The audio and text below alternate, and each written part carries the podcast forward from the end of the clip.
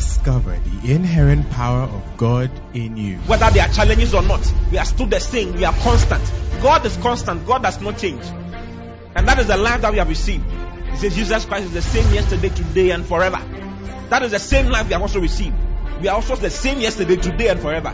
What kind of life? We, we, we are the same because we have the same life with Christ. So when you think about God, think about you.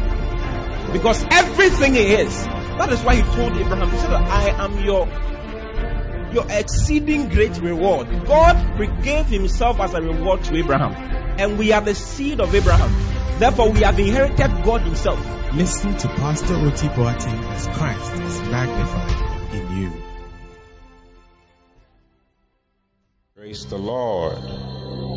Yeah. I want to share some few things with you in just some few minutes. Hallelujah. I just want to share something from my heart with you. Hallelujah. Praise the Lord. I want us to start reading from 2 Peter chapter 1, from verse 16. 2 Peter chapter 1.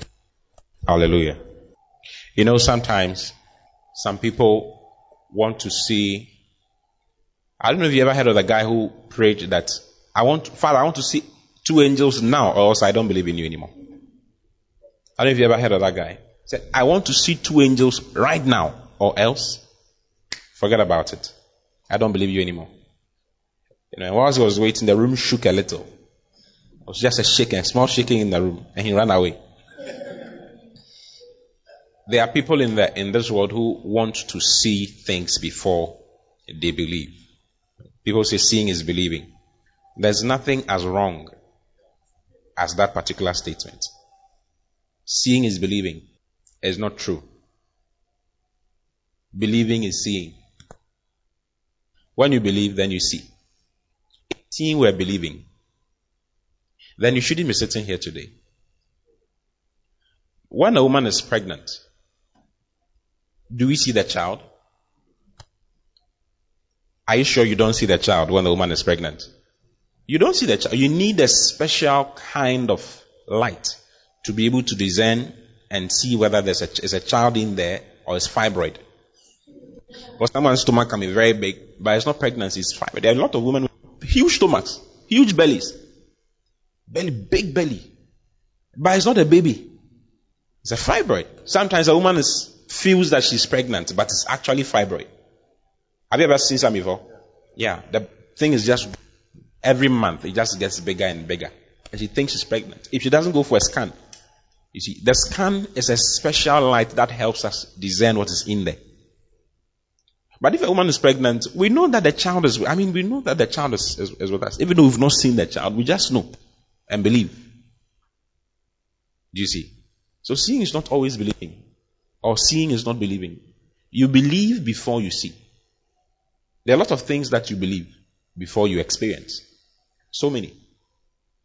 There are those who want to have a certain vision of God before they start believing God in a certain way. You've made a, you've made a mistake. There's something wrong.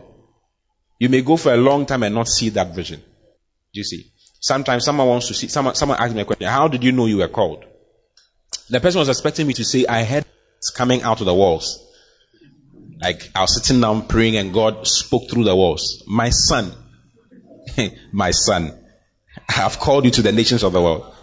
Brother, um, those things are powerful, but you don't live your life in expectation of such things. If, if I don't see God moving in a certain way, I'm not going to believe God in a certain way. You are making a mistake. If it is you, God, then do this. Some people, uh, uh, uh, they call it throwing a fleece. They put out a fleece, you know, to God that if it is you, then let let someone wanted to get married to a certain lady, you know, and he went to the lady's house, and before he got there, he said that if I get there and I knock, and you want this lady to be my wife, let her be the first person to open the door. Ah. But it's a house. the probability that she's the one who opened the door is very high, isn't it? It's very, very high. He got married to that lady several years later problems. So uh, it had to come off. Even though she, he had that particular sign.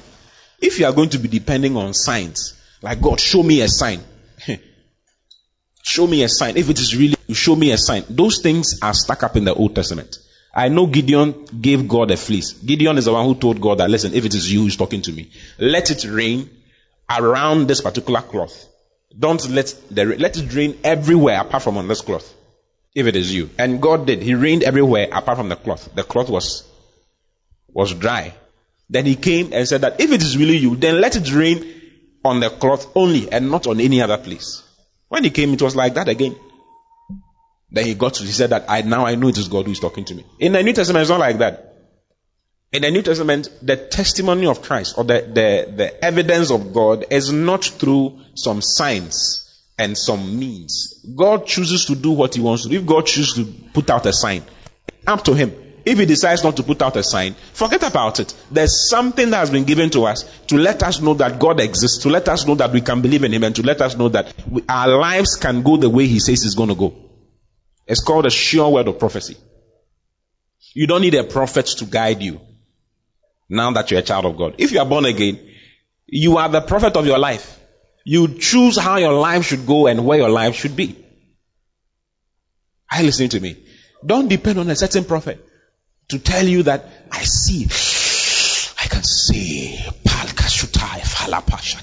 You'll be a great person in this world. Brother, it is in the word that you'll be a great person.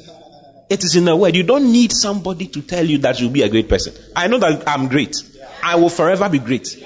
I don't know about you, but I'm great. Because the word of God says, I'm great. There are two types of prophecy. There's a word of prophecy and there's the spirit of prophecy. Okay? There's a word of prophecy and there's a spirit of prophecy. The word of prophecy is what is discussed here in 2 Peter chapter 1, verse 16. Okay? Can I show it to you? This is Peter talking. Peter said, For we have not followed cunningly devised fables. Says, we have not followed cunningly devised fables. In other words, stories that have been cooked up by people. That is not what we are following. The story, someone uh, in in UK, Switzerland rather, you know, gave birth there. The child was growing. As the child got to a point, the brother told her to bring her child back to the back to this country, or the child will become some way. You know, Europe is a very difficult place to raise children. America too. If you're careful, they'll grow up and tell you that they don't believe in God. And there's, that, is, that was what happened to this particular lady's son. At the point, the son started fighting her and started saying that he doesn't believe in God anymore. He's an atheist. Black boy, Ghana boy. Yeah, father, mother, Ghana. She, he says that. You see, because he's not seen some of the, the sun in the, in the country. You've seen the sun and the pressure here. You can't but believe in God. Only that one, oh, I mean, is it, and he, he said, when, when his, his uncle, who is, who is a preacher in Ghana, was talking to him, you know, about God and about Jesus and everything, he said, ah, he said, why do you want to believe this story? It's just a story. Someone came to die. And, he doesn't believe in it because the environment is grown up in. Hallelujah.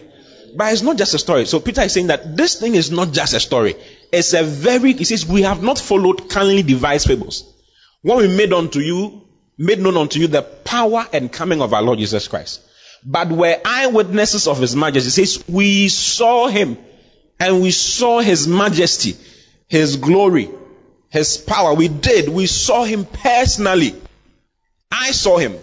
In First John chapter 1 verse 1, John also talks about how he experienced Christ for himself. It says, that which we have seen, that which our hands have handled, that which we have, you know, encountered, been with, of the word of life declaring unto you. He was talking about Jesus, how he had handled him. They handled God. Can you imagine? They, they held God like this. Ate with him from the same bowl. They were with him. Hallelujah. Go back to First Peter. What we're reading. Second Peter, rather. What we're reading. It says, But were eyewitnesses of his majesty. Go to the next verse 17. For he received from the from God the Father honor and glory. You see, honor and glory together is called majesty. It says, For he received from God the Father honor and glory when there came such a voice to him from the excellent glory. This is my beloved Son, in whom I am well pleased. Now, this thing happened twice. The first one was when Jesus came out of the, it happened more than two, it happened like three times. The first time Jesus came out of the, the water when he was baptized, God spoke from heaven and said that this is my beloved Son, in whom I'm well pleased, isn't it? The second time it happened was in John chapter, John chapter 12. when Jesus was talking to his disciples and talking to the people, as he was talking, the Bible says that a voice came from heaven and said that this is my beloved son, in whom I'm well pleased. Hear him. But the people could, they heard it as a sound, as thunder. But that was what God said. Then the last time it happened was on the Mount of Transfiguration, when Peter, James, and John were the only ones with Jesus Christ in the Mount of Transfiguration. As they were there, sleeping, they were sleeping. Jesus was praying. When they woke up, they saw Jesus in glory. The Bible says that his clothing had changed. It was white, but it had become whiter than snow. Do you see? And as he stood there, there was Elijah by him and Moses by him, and they were talking with him. And the disciples saw him this was the, if they didn't believe that he was Christ, this was their opportunity to believe that this man is another man altogether. Because Jesus was a very, very different person. He was the one who could talk to the waves for them to stop. Have you, has your father done that before? Your father, your father tried. Jesus spoke to the waves and the waves ceased. Everything became fine. They saw him in his glory. And a voice came from heaven and said that this is my beloved son in whom I'm well pleased. Hear ye him. When Moses and Elijah left, Jesus told them not to mention it to anybody until he had gone on into glory. So that is what Peter is talking about. He says, For he received from God the Father honor and glory. When there came such a voice to him from the excellent glory, this is my beloved Son in whom I am well pleased. Continue. So these are things that Peter saw. Peter is he's communicating to you things that he saw. You understand? How many of you are following what I'm saying? Things that he saw. Peter saw Jesus in glory. He heard him I mean, he had that excellent voice. He had, he, he saw things. Hallelujah. Says, and this voice which came from heaven, we heard when we were with him in the Holy Mount. So he's talking about this particular experience. He says, we heard it when we were in the Holy Mount. Continue. Verse 19. We have also a more, we have also a more sure word of prophecy, whereunto you do well, that you take heed, as unto a light that shineth in a dark place, unto the day dawn and the day star rise, arise in your heart. Now, what is he saying? He's saying that, listen, I experienced all these things. You didn't. And you don't have to experience all these things to believe in Jesus. What happened when Jesus died? They went back to fishing after all that they had seen. If seeing was believing, eh, the Israelites should have been the number one faith-filled group of people in the whole world. You know what the Israelites saw? They saw the Red Sea divide. Have you seen Red Sea? Have you seen the river in your area divided before? Have you even divided your cup of tea? Have you seen it dividing before? These people saw things. They saw Red Sea divide like this. One on one side as a wall, another on another side as a wall. And they walked on dry ground, not wet ground. It wasn't that the ground was muddy and they had to, you know, their slippers were getting stuck into the, no. They were walking through dry land the other side. When their enemies tried to do the same thing, the seeds came upon them and they all died. They saw all these things. Yet when they got the shores of Canaan, they said that Moses, we don't believe this thing anymore. Yes, we've missed the garlic of, of Egypt and the onions. We want to go back to Egypt. You brought us here to come and come and die because there are no more graves in Egypt. They were complaining. And the Bible calls them a stiff-necked group of people. Because you see, seeing is actually not believing. Seeing is not believing. What didn't they see? The Israelites walked through the desert 40 years, their clothes never waxed old. Their clothes, the color of their clothes never became dim. It never became dim. If it was blue, it was blue. Nice. For 40 long years. And if you were five years old when you got out of Egypt, and you had five, you definitely have five, five year old clothing on you. That clothing grew as you grew. As you were growing, the clothing were also growing just like that. Their, their shoes were growing with them. Miracle signs and wonders. They saw things. Hallelujah. They saw every morning manna will fall into their camp. They'll just take it and eat. They said it's called manna because they, they said, "What is this?" The manna means what is this? They didn't know what it was, but they were eating it. God brought meat for them in the evening and manna in the morning. Miracles, say miracles, signs, and wonders. These people saw it into detail. Can you imagine there was a day they were fighting with their enemies? As we were fighting, God began to fight for them. God started raining rocks upon their enemies. Now, if you are fighting, you are fighting in close proximity. Those times it wasn't long swords, just short daggers, and we're just fighting. like that. A stone will come from heaven with the enemy's name written on it, coded to the enemy, and come and come and hit the enemy and kill the enemy, and he will be fine. And hit another person. Do you understand? Like they are fighting, and the rocks were coded to their enemies to kill their enemies. Yet they still don't, don't believe. What didn't Israel see? There was a rock that was following them. Israel, there was a rock. If you read in uh, uh, 1 Corinthians chapter 10, the Bible says that there was a rock that followed them, and that rock was Christ. They drank from that rock. That rock that Moses hit for water to come was following them every day. They were getting water in the desert every day, yet they didn't believe. What group of people are these? So if you get into the business of I want to see, I want to feel, I want to, I want to feel something before I know that the presence of God in a certain place. You are, you are, you are worse than the Israelites. Don't get into that place. Let God give you the experience. If God gives you the experience, powerful. If He doesn't give you the experience, never say that. I've never seen. I've never seen. I've never seen God. Jesus has never sat with me before. I haven't. I'm yet to see Him, physically speaking. I pray I see him. The day I, I see him, you, you'll be the first person to hear it. As soon as I see him, you hear it. Hallelujah. Yeah. We have not seen him, but we believe. How do we believe? Through a more sure word prophecy. What is that more sure word of prophecy? The Bible that you are holding in your hand. Have you seen it? Yeah. He says, we have also a more sure word of prophecy. So he's comparing his experience to this particular one. He says, this one is more sure. This one is what? More sure. The word of God is more sure. we have also a more sure word of prophecy, whereunto ye do well that ye take heed. He says, you do well that you listen and take heed and, and, and put it to work. You must put the word of God to The word works. The word is, the word is God. God is his word and the word is, the, is God. Okay? John chapter 1 verse 1. What does it say? In the beginning was a word and the word was with God, and the word was God, isn't it? He was with God in the beginning. Through him were all things made. Without him was nothing made that has been made. The word of God is God. You want to know how your future is going to be? Read the Bible. How do I know my future is going to be excellent? I know because the Bible says that my future is going to be excellent. I know it. I don't need God to come and come and show me. Sit with me and say, brother, your future is so powerful. No, I know that my future is very powerful. Why? Because I have that sure word of prophecy. You want a prophet to prophesy to you before you know that something good is going to happen in your life. You know, there are people like that. They are waiting to for, and they always say, "No prophet has called me ever." It is good that they have not called you ever. Like if I go for a prophetic meeting, nobody they don't call me. They'll call, call, call, and call the person right by me and miss me and go to the next person. It's good that they missed you. Give the Lord a shout if you like my message. It's good. What I what do you want? What tell ask your neighbor, what do you want? What are you looking for? There are people who are chasing prophets from all, all over the place. When you hear a prophet is coming here, psh, right now they are family prophets. They are prophets who are in charge of families. Hey, and the deal is that as a prophesy to you, you look after their children and all that. Yeah. Concierge prophecy. Yeah. Personal.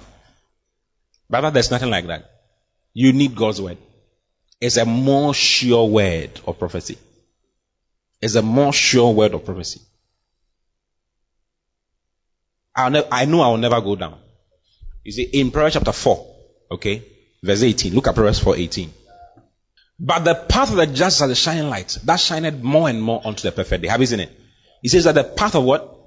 The just shineth is as a is as a shining light that shineth more and more unto the perfect day. What is the perfect day? The perfect day is the day that Jesus comes. That's the perfect day. But it says that the path of the just. If you read your Bible, you realize that you are the just. You have become the righteousness of God. God has made you his rightness in the earth.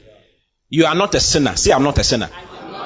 You don't need a prophet to tell you that you are no more a sinner. You are now a righteous man. It's in the word. He says we are no more sinners. We are now righteousness, the righteousness of God in Christ. Sin has been taken care of. We are now the rightness of God in the earth. We are now the rightness of God in the earth. We have a right standing with God. God is not fighting you. God does not hate you. God does not dislike you. God likes you. Recently, uh, my son had a, a, a challenge, you know. He got hurt in a certain way. The way my heart moved. When my heart moved like that, God spoke to me and told me that you see the way your heart has moved. Why do you think that I don't care about you? You're a man. Look at how you care about your son. How much more me? Why do you think I don't care about you? You know, there are a lot of people who think that God does not care about them. They think that their sin and their wrong is the one that is taking them away from God. It's like making them. No. God does not hate you. God loves you. And He has made you just. He has brought you into His kingdom. Bible says He has taken us from the kingdom of darkness and brought us into the kingdom of His dear Son. The Son of His love. We are now accepted in the beloved. God has accepted, say God has accepted me. So when you think about God, don't ever think about Him hating you and Him doing something bad to you. He has accepted you. He has brought you in. Righteousness is a word you hear a lot in this place. We talk about righteousness a lot. We do. He has brought you in, made you accepted. You are, you have come onto Mount Zion, onto the city of the living God, onto the heavenly Jerusalem. And then he says that you are surrounded by an innumerable number of angels. Do you understand? That's in Hebrews chapter 12, verse 22. He says, But ye are come unto Mount Zion. Did he say you are going to come? He says, But ye are come. This is the sure word of prophecy. So I don't need a prophet to tell me that Charlie, God is not angry with you. God is not angry with me. He cannot be angry with me. No matter what happens around me, He cannot be angry with me. I'm accepted in His beloved. I'm accepted in His kingdom. He says, but you are come unto Mount Zion and unto the city of the living God, the heavenly Jerusalem, and to an innumerable company of angels. Look at the next thing. To the general assembly and church of the firstborn, which are written in heaven, and to the and to God, the judge of all. You have come to God, the judge of all, and to the spirits of just men made perfect, and to the blood of sprinkling that speaketh better things than the blood of Abel. Yeah, we have come to the place where Christ's blood is speaking. As you are sitting down here right now, the blood of Christ is sprinkling on you. And the, the, the statements that the blood of Christ is sprinkling and saying on you is mercy, forgiveness, grace, goodness, love, joy, peace. That's what that, every time it's a blood of sprinkling that speaks better things than the blood. It's a constant sprinkling. Constantly, the blood is sprinkling upon you like that. Sprinkling, sprinkling, sprinkling, sprinkling. Don't get into the into the place of pleading blood. The blood is always sprinkling on you. It's always sprinkling on you. Speaking peace. Speaking mercy. Speaking joy. Hallelujah. Hallelujah. Yeah. It's called the more sure word of prophecy. See someone asks you, how's your future going to be? Bright. Brighter and brighter and brighter every year I get bigger, I get better. I think you should be saying it for yourself. Say every year, every year I, get bigger, I get bigger and better, and, better. and I shine more, and, shine more and more, and more until Jesus comes. See, I'll never go down. I'm always going higher. Ask your neighbor, tell your neighbor, look at me. Because you don't see me in this state anymore. I'm getting better. I'm going higher. Yeah, that is the that is the most sure word of prophecy concerning your future. No matter how the economy becomes, no matter how the country become, you are different. You are different because you have a more sure word of prophecy. Do you understand prophecy? Prophecy is what God has said concerning the future. About you, about a place, about a group of people. When it comes to you, we say that there's a more sure word of prophecy about the goodness of God for your life. Oh, hallelujah. hallelujah. Praise the Lord. Hallelujah. Yeah, he says that, whereunto you do well that you take heed, as unto a light that shineth in a dark place. You see, the word of God, the most the word of prophecy is a light that shineth in the dark. If you depend on this word, you realize that your life, if you look at your mother, you realize that your life is going down. I don't know if you understand what I'm not saying your mother is a bad person, but if you look at the conditions around your parents, Sometimes we'll tell you, do you think we pluck the money off trees? Do you think the money comes out of our noses? Do you think, I don't know if you understand what I'm saying. Uh-huh. if you look at your family, look at the family you are coming from, you wonder where help is going to come from. Your uncle is poor, your other uncle is P.O. the other uncle is P, only P is P. I mean, a lot of, I mean, discouraging things. Everywhere you go. Hey, It's a dark area. If you look at the economy, you, today you hear that this hundred million dollars have been chopped by one person. You hear another one, this one has been chopped by another person. You wonder what is going to happen. They say there are no jobs. Every year people are graduating from school. Someone came to first, the person is happy. You don't know what you have come into. I guess happy. We've all gone to school. Yeah, I was in the school and I was in, I, mean, I was inside some. Yeah, we're all there. A lot of people here, were, they were all inside some. You come out, you have plenty of people to compete with the same job. Darkness. So someone can sit at home for three years, four years, five years. You are pounding food for your mother, pounding food for your father. Graduate like you. they do, they give you national service to console you for one year. After national service, forget about it. You realize that life is not a joke at all. But there's a more sure word of prophecy. That will let you know that, brother, the future is still bright. Something good can happen with you. Yeah. And grant you faith. One of the things the word of God, the more sure word of prophecy is to grant you faith. Faith is, I have not seen it happening, but I believe because the word of God has said it. And because the word of God has said it, I'm going to make giant steps for my future. Hallelujah. Hallelujah. I see what I'm saying. Yeah. That shineth in a dark place until the day dawn. And the star arise in your hearts until the day dawn. You see, the, the word Lucifer is the son of the morning, or the day dawn, or the day star. Okay? Hallelujah. I'm not saying Lucifer rise up in your heart. But what I'm trying to say is that the word Lucifer is actually a good name. The name Lucifer is a good name. The devil is no more called Lucifer. He is now called devil. It was his name before he fell. But now that he has fallen, he's called devil. He's called the adversary. He's called Satan, Diabolos. That's, that's his name. He's called the serpent, the great dragon. That's him now. Okay? But the word, the, the, the, the Hebrew words used here is Lucifer, eh? Lucifer. Hallelujah. Christ is actually the light of the world. Is he not the light of the world? The Bible calls him the light that, sh- that lighted every man that cometh into the world. That's in John chapter 1.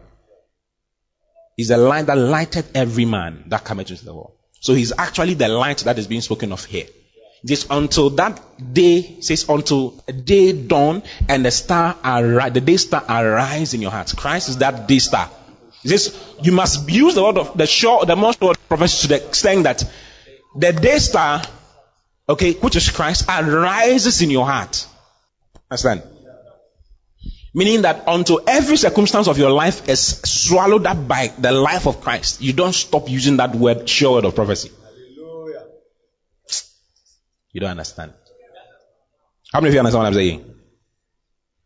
Until you get to the point where when something happens, they call you, they say your father has died. It doesn't move you. Why doesn't it move you? Not because you hated your father, you loved your father. But you know that he's gone to a better place. Because of the word of God, you know that he's in a better place. You know that death is not the end. Death is a transition for glory. So it doesn't cause tears to fall out of your eyes. Do you understand?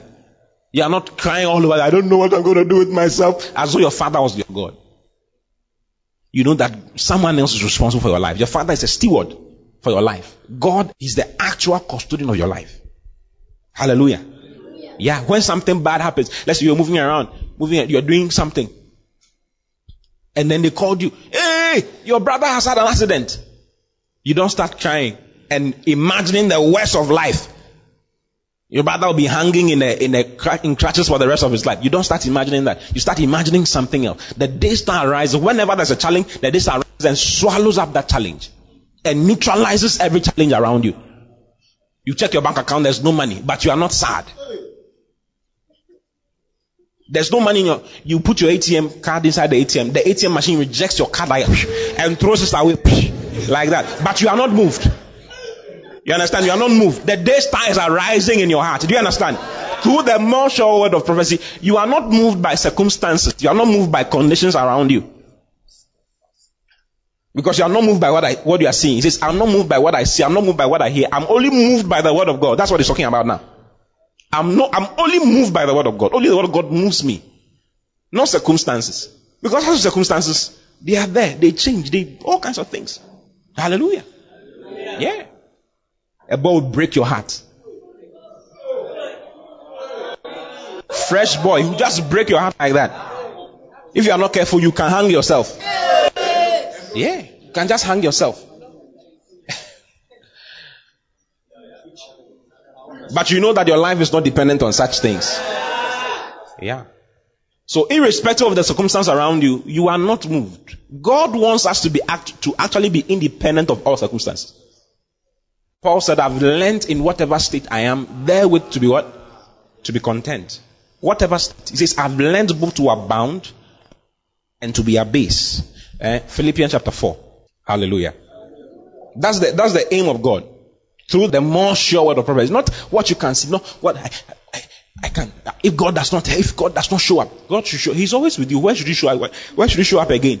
God is always with you and He's inside you. The more sure of prophecy lets us know that God is sitting inside us. He says, For God is at work within you, both to will and to do of His own good pleasure. God is always inside. Do you see? Huh. For I know this is Paul, Philippians chapter 4, verse 12. I know both how to be abased and I know how to abound. Everywhere and in, in all things, I am instructed. I am instructed by the more sure word of prophecy to be what? To be both to be full and to be hungry, both to abound and to suffer need. Makes no difference what is happening. This is real Christianity. Not when something bad is happening. Hey, I don't know. You see, your, your prayer life is activated by virtue of sufferings. When something bad is happening, and then it's like right now, shinifa lada basasta. You are in a you are in a prayer meeting. If everything is fine, you forget about the prayer meeting. There's something wrong. The day is not arising in your heart. You are not depending on the sure word of. You are depending. You are moved by circumstances of life. When you don't have money, you don't know what you're going to do. When someone is looking for a job, the person is in church. Money, follow, kosheya, ay, ay, ay, give me a job, Lord, give me a. You've you've limited God to job giver, car giver, house giver, beloved giver, children giver. That is all you've limited God to. God is not like that, though. That is not. You can get all these things without being in Christianity. Do you know that? You don't need God for any of those things. Car. You don't need God for car. In, in America, they don't pray for cars. They don't pray for cars. That prayer only exists only in Ghana and in Africa. There is no, that's the, as soon as you, you fly out of Africa, that prayer ceases. God does not answer those prayers anymore. Outside of Africa, it's just only in Africa. Hallelujah. Praise the Lord. God, He doesn't. It doesn't work anymore. Yeah. I have learnt. Eh? I know how, know both how to be abased and I know how to abound. Everywhere and in all things, I am instructed. Instructed by who? Instructed by the more sure word of prophecy. To, to, both to be full and to be hungry. Both to abound and to suffer need. So no matter what is happening, I'm going higher. I'm getting better. Whether they came to steal my things or not, makes no difference. I'm going higher. The story of your things. So you, God, I depended on you. Why did you let this happen to me? AJBJ, I was in charge, AJBJ. Brother, the church's things have been stolen before. yeah, there was a thief who was stealing our things one by one. What? Someone was stealing phones. He stole about 20 phones in church. Yeah, when, when all of us were at Safo. Yeah, he will come. Every time he will come. When there's a major program in the place is full. And when all of us were at, at, at about 250 people or something, plenty people would God be there. The place was small. So everybody packed. We are out there. You come. In one day, you take five phones. If you leave your phone right now, he'll just come and take it. He stole phones for like one whole year or even two. Plenty phones. Then he came to steal my phone. That was the day he was caught. The day he stole my phone, he was caught. Hallelujah. Yeah, he stole this my tablet. He stole my tablet. Hey. So they stole something of yours. God, why? Or your heart was broken. God, why? Or something happened. Something your mother was not doing well. God, why? Stop asking those God why questions. You need God. If you're asking God why, it means that the content, the day star is stuck inside your heart. He can't arise. He's stuck. See, we have a more sure word of prophecy. I, I won't depend on people. I won't depend on things. I'll depend on God and His word. Yeah. Okay? Then there's the spirit of prophecy. Apart from the word of prophecy, which is the word of God that you have, there's a spirit of prophecy that helps us understand the word of God. That is in Revelation chapter 19. verse 10. The word of God is more sure. More sure. If you depend on it, you are, you are, you can count on the fact that your life is going to go higher and higher. No matter the circumstance, no matter the condition. I trust God. I believe in God. Okay? Then the next thing is the spirit of prophecy. Revelation chapter 19 verse 10. And I fell at his feet to worship him. This is John talking. This he fell at the, the feet of uh, uh, the one who was showing him the things. And he said unto me, See thou do it not. I am thy fellow servant and of thy brethren that have the testimony of Jesus Christ, Jesus. I, I, am one of your fellow servants and I'm one of your brethren. In other words, I, I was also a child of God when I was on earth. And I have the testimony of Jesus. Worship God, not me. For the testimony of Jesus is the spirit of prophecy. The, say the testimony of Jesus. Is a prophecy. The word testimony means witness. The witness of Jesus. Okay? Is the spirit of prophecy the witness of Jesus is the spirit of prophecy. Now we know that the word of prophecy is the word of God, isn't it? Prophecy is the word of God, isn't it? Now there are pages in the Bible, every real scriptural inter- interpretation, the summit of real scriptural. Of course, people interpret the scripture in different ways. Sometimes someone will pick a word from the Bible and build a whole doctrine on it. Someone can build a doctrine on why uh, uh, uh, the Holy Spirit worships us. You know, there's nothing like that which is consistent in the scriptures. People are preaching that, that the Holy Spirit worships us. And he will show you scriptures to prove what he's saying. He will show you scriptures to prove what he's saying. Someone, someone says that, uh, what, plenty things. What are some of the things people are saying?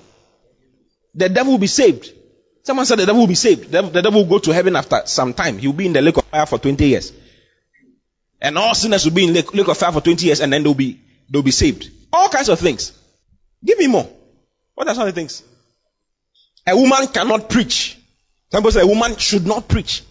They pick something small and then build something very big out of it. Women should not wear trousers. Is it written in the Bible? Is it written in the Bible? It's not written in the Bible. They'll give, but they'll be able to pick some scriptures and show you. And if you are not smart, or if you don't know the word of God for yourself, you say, oh, it's true. It's true. it's true. Actually, eh, the summit of all scriptural interpretation is the testimony of Jesus. Every scripture must speak concerning Christ.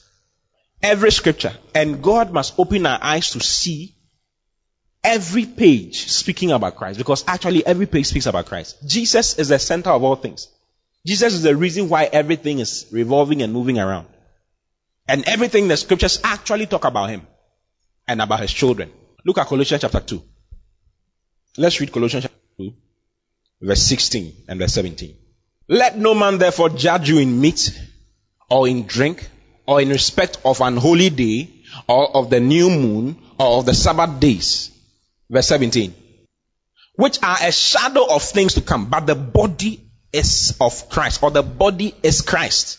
The reality, what he's saying is that the reality, go, go back to verse 16. Let no man therefore judge you in meat, in food, in drink. Okay?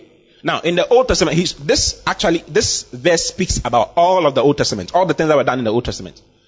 In the Old Testament, in Leviticus, in all the things that Moses gave to the children of Israel, as God gave him, they had meat and drink they were offering the meat and drinks represents their offerings, their daily offerings. There was a uh, uh, there, there was a burnt offering, there was a meal offering. All of them were meat and drinks. Do you understand what I'm saying?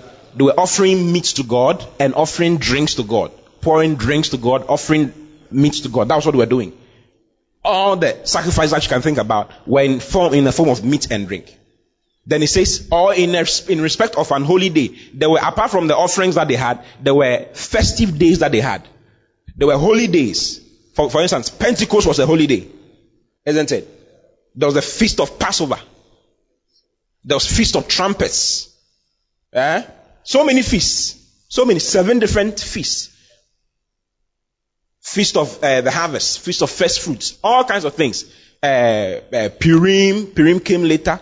Uh, Rosh Hashanah, Hanukkah, so many things that people are celebrating even today. Christians are celebrating today. But he says, let no man judge you in meat. Let no man tell you that because I'm doing this, you are not qualified. I'm wearing uh, whatever tilit. You are not wearing tilit in your church, so you are not you are not growing in the Lord. That is not the standard for growing in the Lord. The standard for growing in the Lord is you looking more like Christ. If Jesus wanted us to wear tilit, he would have told us. Number one thing to wear, wear it, or else you'll not be protected in your life. You know, some people preach that if you don't wear it, you'll not be protected in your life. There's something like that. They are not functioning according to the spirit of prophecy. They have taken the word of prophecy and are misappropriating it without interpreting it the way they ought to interpret. Because all those things are Christ, and Christ has come. Christ is inside your heart. What is your problem in it again? You understand? Is Christ not in you? He's in you. He is the offerings. He's the holy days. The holy days were done. There were, there were various holy days that were done in a year. It was yearly. It says, "Let no man therefore judge you in meat or in drink." Or in respect of an holy day, and I mentioned some of the holy days, feast, it was festive days, and they were yearly, yearly, yearly festive seasons. You do it once this year, the next year you do it again. The other one you do it another time in the year, you do it again the next year. Okay? Then he says of the new moon, the new moon were also days that were celebrated. That is monthly. New moon represents month. So every month they were also having some celebrations that they had. Then he says, and of the Sabbath days, the Sabbath days were weekly. Eh, Sabbath day is weekly, isn't it? Every Saturday was the Sabbath. Hallelujah. For instance, some people say that we shouldn't, we, sh- we shouldn't worship on Sunday, we should worship on Saturday. All kinds of things. Meanwhile, the disciples started worshiping and started getting together on the first day of the week, which is Sunday. That's why we meet on Sunday, not on Saturday. Jesus said that I'm the Lord of the Sabbath. That's what Jesus said. So people, people have all kinds of, they say all kinds of things. Hey, meat, the meat and the drinks are offered every single day. The meat and drink were daily. The holy days were yearly. The new moon was monthly. And the Sabbath days was weekly. He says all of the things that they were doing in the Old Testament is embodied in one person. Christ. It says all of these things were shadows of things to come. But the body, the reality is Christ. If you have Christ, Christ is your daily offering. Christ is your monthly offering. Christ is your yearly offering and Christ is your weekly. He represents your days. He represents your weeks. He represents your months. He represents your years. Christ is all and in all. So the spirit of prophecy is the testimony of Jesus. What every single thing must speak concerning Jesus. Are you following me? Uh-huh. So you don't, that is the summit of real scripture interpretation, not you pick one thing and then you build a wide revelation on it. Someone said that the, the fruit that Adam partook, Adam and Eve partook of in the Garden of Eden, the tree of the knowledge of good and evil, is actually not a, a fruit. It was sex. That Eve had sex with the serpent, and then Adam had sex with Eve, and then we fell. I'm sure the person is teaching that because he's struggling, he's struggling with sexual immorality. Have you ever heard of the guy who he had a program and the title of the program was "The Devil Between My Two Thighs"? Hey, hey, that's devil in my two thighs. Hallelujah. The body is what? So if someone is telling you something and you realize you are not seeing Christ it, you are not seeing Jesus in it, how does this let me believe in Christ some more? And how does it let me become confident in God, in Christ in me? Making me focus on outward. It says all the outward things that they were doing had one reality. That reality was Christ. Right now, Christ has come. What is your problem? Why do you want to have a certain horn in your room? Blowing a certain horn to represent the, the beginning of the month. Are you okay? Or to represent the beginning of the year. Are you okay? Ask your neighbor, are you okay? What is your problem? Which one too is that? All the scriptures are to, are to make us appreciate the death of Christ. What Christ did on the cross. Because all the offerings represents his death, his burial and his resurrection. And all that he did for us. And I want to take you through them one by one. What do you think? Yeah. I want to take you through them at different times, one by one. How, so that you can appreciate Christ. You can appreciate Jesus, what he came to do. This is my Lord. Look at what he did for me. Ah. In fact, every, even the personalities in the Bible speak of Christ. All of them are types of Christ. They are all people who, whose lives were an exact reflection of what Jesus was coming to do. Can you imagine? They, some of them said things that were not actually concerning themselves. Look at Psalm 119. Let me show you a scripture. Psalm 119, verse 97. You know Psalm 119 is one of the longest, I think the longest. Has plenty verses. You can have Psalm 185. Yeah. It's long. Oh, how love I thy law. It is my meditation. Of, this who, who wrote Psalms? It's not only David, there were other people. But Psalm 119 was written by David. Moses wrote some. Asa wrote some. King Asa wrote some. But this one was written by David. Okay? Oh, how I love thy law. It is my meditation all the day. Continue. Thou through the, thy commandments hast made me wiser than mine enemies, for they are ever with me. Continue. I have more understanding than all my teachers, for thy testimonies are my meditation. I have more understanding than all, all my teachers. Now, think David is talking about himself. It looks like David about himself. But from the spirit of prophecy, David is not only talking about himself. It's called the, the, the law of doubles, double emphasis or double reference. You see, God is, is a double. David is talking about himself, but actually he's not talking about himself. He's talking about Jesus as well. Because David cannot say that I have more understanding than all my teachers. Meaning that David, David is saying that he had more understanding than Moses. Because Moses was one of the teachers. Moses' laws and Moses' writings were what they were using. If, they, if you ever heard law, they are talking about Moses' writings. Moses, and David cannot say, You have made me, you have given more understanding than Moses. Hey, you have given more understanding than Jacob, than Joseph. These are very wild people who lived, who wrote things that he read. So it's, it's an error for David to say that's concerning himself, that God has given more understanding than all of his teachers. For thy testimonies are my meditation. It cannot be. This, ref, this thing has reference to Christ. Christ is the only one who had more understanding and more wisdom because he is the spirit of understanding. He is the spirit of wisdom. So it's actually with reference to Christ. Do you understand what I'm saying? Yeah. So that is the spirit of the spirit of, spirit of prophecy helps you to see Christ in every single statement in the word and helps you appreciate what he did. Because if you don't appreciate what he did, if you don't appreciate what he did on the cross, you will never be able to love him. Your love will wax cold with time because you don't know what happened to him on the cross. There are Old Testament scriptures that speak of what he did. And there are Old Testament personalities that speak of who he is. That show you the type and the antitype of Christ. Shabaya. Lego Sopili Afal Keshini. How many of you understand what I'm saying?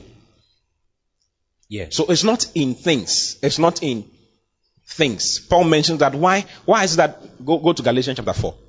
Let's read verse 14. Go, go up, go to, from verse 8. Let's read from verse 8. How be then, when ye knew not God, ye did service unto them which by nature are no God. Says, when you guys did not know God, you were doing service to things that were by nature no God. People were praying to trees. Someone go and talk to a tree. Because he believes there's a God inside the tree. And you cut uh, the neck of a chicken and pour the blood on the tree. Some people will talk to rocks, to stones. Now some Christians are also doing that. They talk to a certain stone and throw it. He says, How be it then, when ye knew not God, ye did service unto them that by nature are no gods. Continue. But now, say but now. Take notice of such things in the Bible. But now. How much more? Those things, they, they let you know what you were doing before and how God sees you now. He says, but now, after that you have known God, or rather are known of God, now that you have known God, or rather are known of God, he says, how, how? Why is it that you are now, you are now turning to weak and beggarly elements, whereunto you desire again to be in bondage? Everyone has his own implementation and things. Red oil, green oil, blue, black oil, yellow oil. If you want to destroy your enemy, use the red oil. Put on your head. Every morning when you wake up, you mention a person's name. Prince AJ, Prince AJ, Prince AJ. Hey! Soap. People are blessing soaps. Can't you see that they are making merchandise of you? Don't make blessing what? Pen. For exam. Something is the pen, is the, pen that is good. So if you go to the exam when the pen is not there, you, you, you forgot the pen in the house. And now you are in the exam hall. You don't know what to do. Is that not bondage? Is that not being led into bondage? In Christ there's liberty, there's freedom. There's freedom. All you need is the sure word of prophecy, the word of God on your lips. That's all you need. And you'll be surprised at what it will do for you and in your life. You'll be shocked. I have not gotten here with any chemical, with any oil. Oil is important. A, the anointing oil is important because the anointing oil is used to heal. The Bible says that uh, uh, that God, Jesus sent the disciples and they anointed the sick and healed them. So it's, it's there. There's an anointing oil for that. But we don't use the anointing oil for like for protection. Someone has anointed two of them or three of them on his bedpost. About three, one, two, three, one at the edge, one in the middle, one at the end. If the devil is coming from this side, this one will protect. If this side is coming, this one will protect. If it's coming this way, this one will protect. I mean, what kind of nonsense is that? Bondage. So the day you are sleeping and you wake up and the thing is not there. Hey! There's something is happening to you. We know that they are demons and they are devils, but the Bible says that they are all under our feet. That's what the Bible says. So what problem? It says how? How? Why is it that you are now you are now turning to weak and beggarly elements? Where until you desire again to be in bondage? Some people desire to be in bondage again. They want to be put under such things again. For God to be with you, you need a certain special cloth to be around you. So when you're wearing a suit, it's inside the suit, something. You have to tie something around your, your tie, around your waist. Is that not juju? You go to church, they give you something, waistband, talisman to put on your waist. That's what is protecting you. Brother, there's something wrong with it. What church is that? Ask me, what church is that? Is it church of Jesus Christ or church of something else? Yeah. Right? Look at the next thing. Am I preaching to you? Yeah. Go to the next verse. You observe days. So they are special days. The turning of the moon. Brother, we make a day special by virtue of our speech. If we decide that this is the day we want to meet, it is special. That's all. There's no, there's no need for us. To, it's like you are there. Hey, we forgot about Pentecost today. Yeah, Charlie, tomorrow is Pentecost. Let's let us. Hey, the people who received the Holy Spirit are the people who are not celebrating Pentecost. Acts chapter two, on the Pentecost, the disciples were in the upper room. They were hiding. They were afraid. Those who were celebrating Pentecost did not receive the Holy Spirit. They came later to come and receive. They left Pentecost and came to where the Spirit was. We can be getting into religious stuff and not be where the Spirit of God is. The Spirit of God is in the word of prophecy and in the Spirit of prophecy. Don't get involved in foolish things. Do you understand? Yeah, Christ is the body. He says you observe days and months and times and years. Why? Look at the next verse. I am afraid of you. He says, I'm afraid of you, lest I have bestowed upon you labor in vain. All the things I taught you was in vain. All the things I taught you was in vain. How do you desire again to turn again to these things that bring, bring you to bondage? If you don't have this rock by you, you can't move. If you don't have this cloth by you, you can't move. If you don't have this oil by you, you can't move. You want to have a child, you are bathing oil all over the place. you are becoming anointed rice already. Like you are boiling yourself with oil every time. See, I refuse to go into those things. See, I allow the word of God, the more sure word of prophecy, to inspire me. Yeah, so there's a spirit of prophecy, which is the testimony, the witness of Jesus Christ. The witness, the testimony, what talks about Christ. And as you look at some of these things in the Old Testament and even in the New, you see the beauty of Christ and what He actually did for you on the cross and you, you begin to appreciate, you are moved and stirred. I want to show you some. Can I show you some? Let's pick, I want to pick some of the characters. Let's pick Adam. Adam was actually a type of Christ. If you read in Genesis chapter 2, or even Genesis chapter 1, let's go, let's start from Genesis chapter 1. So I'll just graduate from there. How, how do you see, we need, and we need both, we need both the word of prophecy and the spirit of prophecy. Isn't it? You realize we, you can't do without one. You can't do without one. God must open our eyes to see Christ in the details of the scriptures so that we can appreciate his son and what he came to do for us even some more. Christianity is dependent on how well you know Christ in the word. The more you see him, the more you love him. The more you love him, the more you do for him. You are willing. Listen, I'm not afraid to sacrifice my life. I'm not afraid to die for him because I've seen him. I've seen him. There are scriptures that mean something to me. You understand? They you may read it and not see anything. You may read it, you see the word of prophecy, you talk about it for yourself or about your circumstance. But I know the what the spirit of prophecy. I know the testimony of Jesus. So it moves me. I'm doing what I'm doing because of what I've seen in the Bible, what I've seen. If Jesus did this, why can't I do this? I'm willing and ready to sacrifice my life. Anybody who is growing in the Lord is actually seeing the spirit of prophecy. It's being, it's being revealed to him. That's why Paul prays that the eyes of understanding will be enlightened. That's what he's talking about. He's talking about you seeing Christ in every single page of the Bible. That the eyes of understanding may be enlightened, that you may know what is the hope of his calling. You see, without the spirit of prophecy, you will not know what the hope of his calling is. The, the reason why he has called you, be living this life only with earthly things in mind. You just be thinking about money, cars, and all that. How you must get a good wife and get, get a good husband, get some good children. Oh, that is all you'll be talking about. But if you see the spirit of prophecy in the word of God, you will know that you must sacrifice wife and give up children and give up cars to get them. To get them, you must give them. Can you imagine? To get such things, you must give such things. You must sacrifice lands. You must sacrifice cars. You want more cars? Sacrifice cars. Some of us are talking about buying airplanes. You must sow airplane. Give airplane. You'll be surprised. Spirit of prophecy. The visions are different. Are seeing differently. That's why some people say like they're not growing. They've sat in church for a long time. They're not growing. They're not, they're not, they're not seeing what they're supposed to see. They're not seeing. So let's pick Adam. Okay? Adam was referred to as the first man, isn't it? If you read in 1 Corinthians chapter 15, verse 45, look at 1 Corinthians 15, 45. And so it is written, the first man, Adam, was made a living soul. The last man, the last Adam was made a quickening spirit. He says the first, because Adam, the first man, Adam was the first of men. Is it true? When God created the heavens and earth and he created man, the first of them was Adam.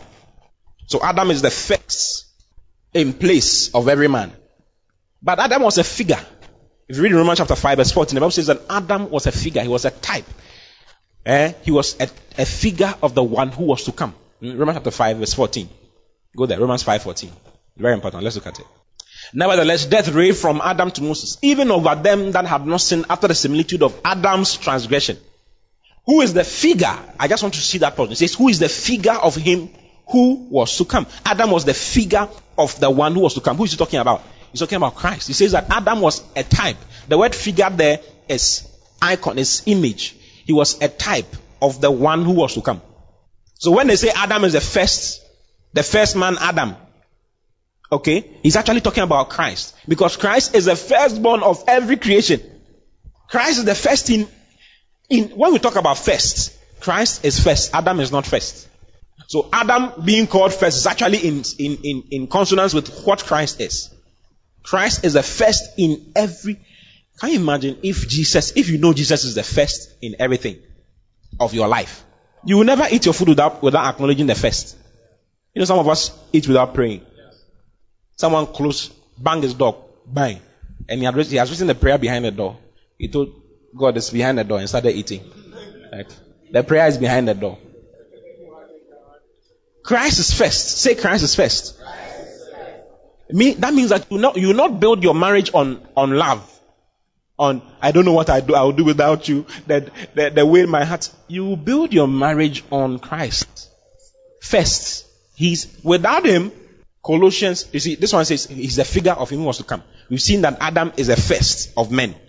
But actually, Adam is a figure. If he's a figure or a type, then he's actually talking about Christ. When he says that Adam is the first. Okay? So look at Colossians chapter 1 verse 15. You see it there. Colossians 1.15. He's talking about Jesus now. Okay? Let's read the verses before. Read from verse 12. So we understand it well. Can you read it to me? One to go from verse 12.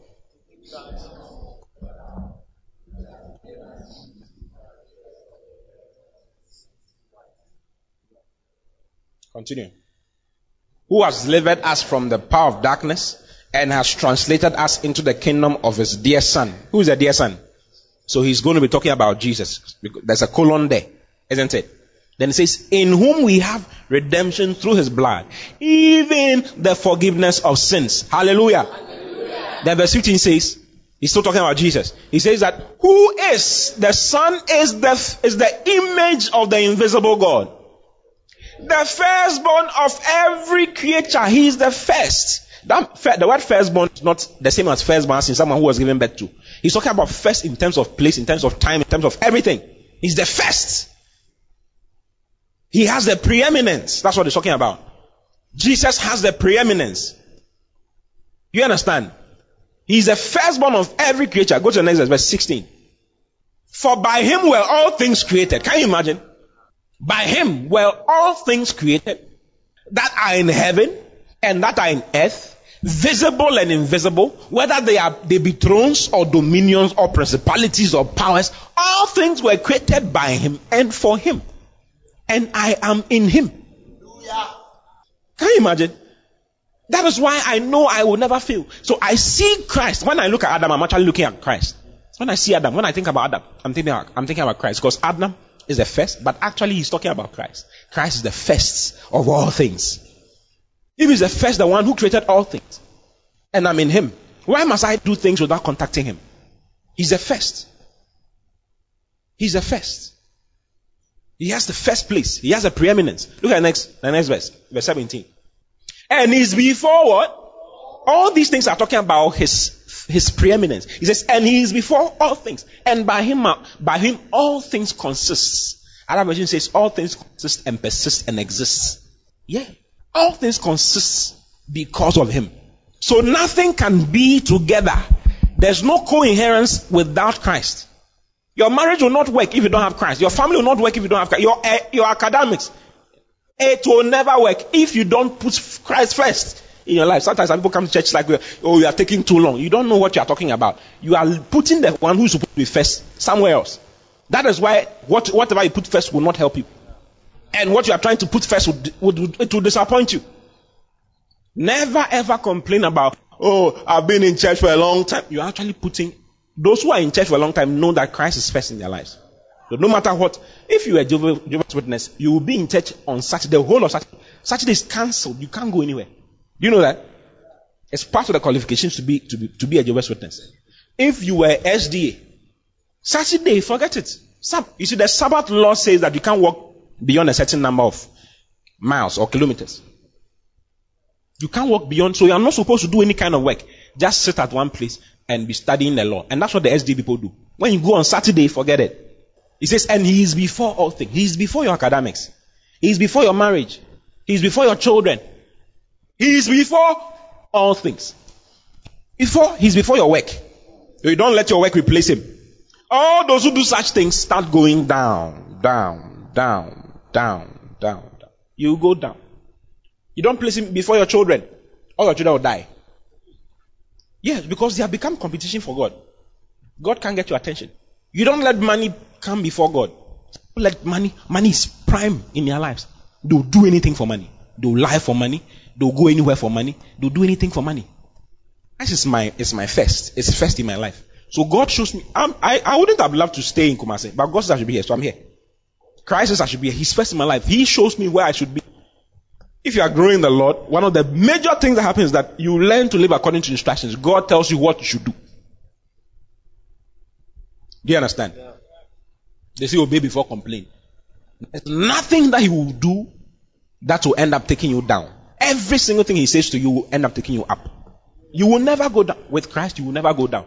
He's the first. All things are his. Can't you? Don't you? He and he's before all things. And by him, all things con- Let's read the Amplified. Maybe the Amplified will show us some more. By him, all things consist. And he himself existed before all things. And in him, all things consist, cohere, cohere, and are held together. Nothing can be held together with your boy. That's your boy that you have put before God. You'll be surprised at how sure he will break your heart into pieces. 75,000 pieces. And you can't put them together. He will step on it like this and give it back to you. Like this. I give it back to you. Yeah. He's first. Say he's first. first. Say it again. He's first. first. Yeah. Adam is the first of men. Christ is actually the first of all things. For he, he says, for by him all things were created. And everything was created for him. Go, go to the verse before this. It's so nice. All things were created for him. It's okay, amplified is okay. For it was in him that all things were created. So if I place him first in my life, what is it in my life that cannot be created? What cannot be created in my life? Do you understand what I'm saying? What cannot be created? Is it a car? Nobody in my family has bought a car or buy. Because I am in him. And he's first. My, he's first. He's first. When, when it comes to me, God is first. You see, Jesus said that I will build my church. And the gates of hell shall not, what? Shall not prevail against it. He's first. What he's building, what is uh, involved in is the church. He's building the church. That's why I'm a church person. I'm a church man. I'm everything about me is church. My, my Monday is church. My Tuesday is church. My Wednesday is church. My Thursday is church. And I'm richer than most of you. Everyday church. I'm a church person because the first one is doing something about church. He's building his church, and with him building his church, If I'm building his church, I've put him first in my life. What does that mean? Every other thing will fall in place. For all things were created by him. In him and it says in heaven and on earth. Everything in heaven was created by him. Everything on earth was created by him. Hallelujah. And everything responds to him. There was a day, this guy, John, and some of the other disciples were fishing. They weren't just disciples before. They were fishing. They are told throughout the night. They didn't catch any fish. Then Jesus requested Peter's boat. When Peter gave him his boat and he used it, after he told, listen, cast your nets upon your right side for a fish, for a catch. And Peter cast his net over there. Bible says that he enclosed a great multitude of fishes. How did that happen? Jesus is the voice of creation. Those guys, the same place, they had even gone deeper. They had searched for the ship. The fish were hiding. When they saw the net coming, they said, you, are joking. You want us to end up in your soup tonight? It ain't gonna happen. They just, they just, all of them were hiding, hiding, hiding, hiding. But when Jesus, when they heard Jesus' voice, let your net down for a catch. They knew that their master was calling. They just started swimming from their hideout. Just swam. They swam peacefully into, into Peter's nets. Peacefully. And also they, they had so much fish that their boats were sinking. What is your problem? Make him first. Tell him about making first. Don't make a lady first. Ask neighbor, are you in church because of a lady? Make Jesus first of your life. Are you in church because of a guy? You are not getting the guy because you, are, you have made him uh, you have made him first. Yeah. Are you in church because of money? You are in church because of money. You have some business contact around, or because you want God to solve. Don't do any. of, Don't let that be the first thing on your heart. God looks at the heart. Don't don't let those things. Let Jesus be the first on your heart. Do you understand? I'm saying, some people believe in Jesus because of the things that He'll give them. That's what I'm talking about. Just be Him, like I like you. Do you understand? Yeah. Let Jesus be first. He's first. Say He's first. Just Jesus. Just Jesus. Just Jesus. Yeah, I just want Him to be first in my life. He's first in, in my life. He's the reason why I do things. I married because Jesus married this person. I have peace because I listened to what he said I should do. If you, if you don't, if you don't marry because the first person in your life says you should, you'll be surprised. You just, the addition of a wife will reduce you rather than increase you. You will see other people being increased because of marriage. You only you, you will do it, but you realize that you are going down. Let Jesus be first. Be the only one. Don't let anyone take uh, take that throne on your heart. Do you understand?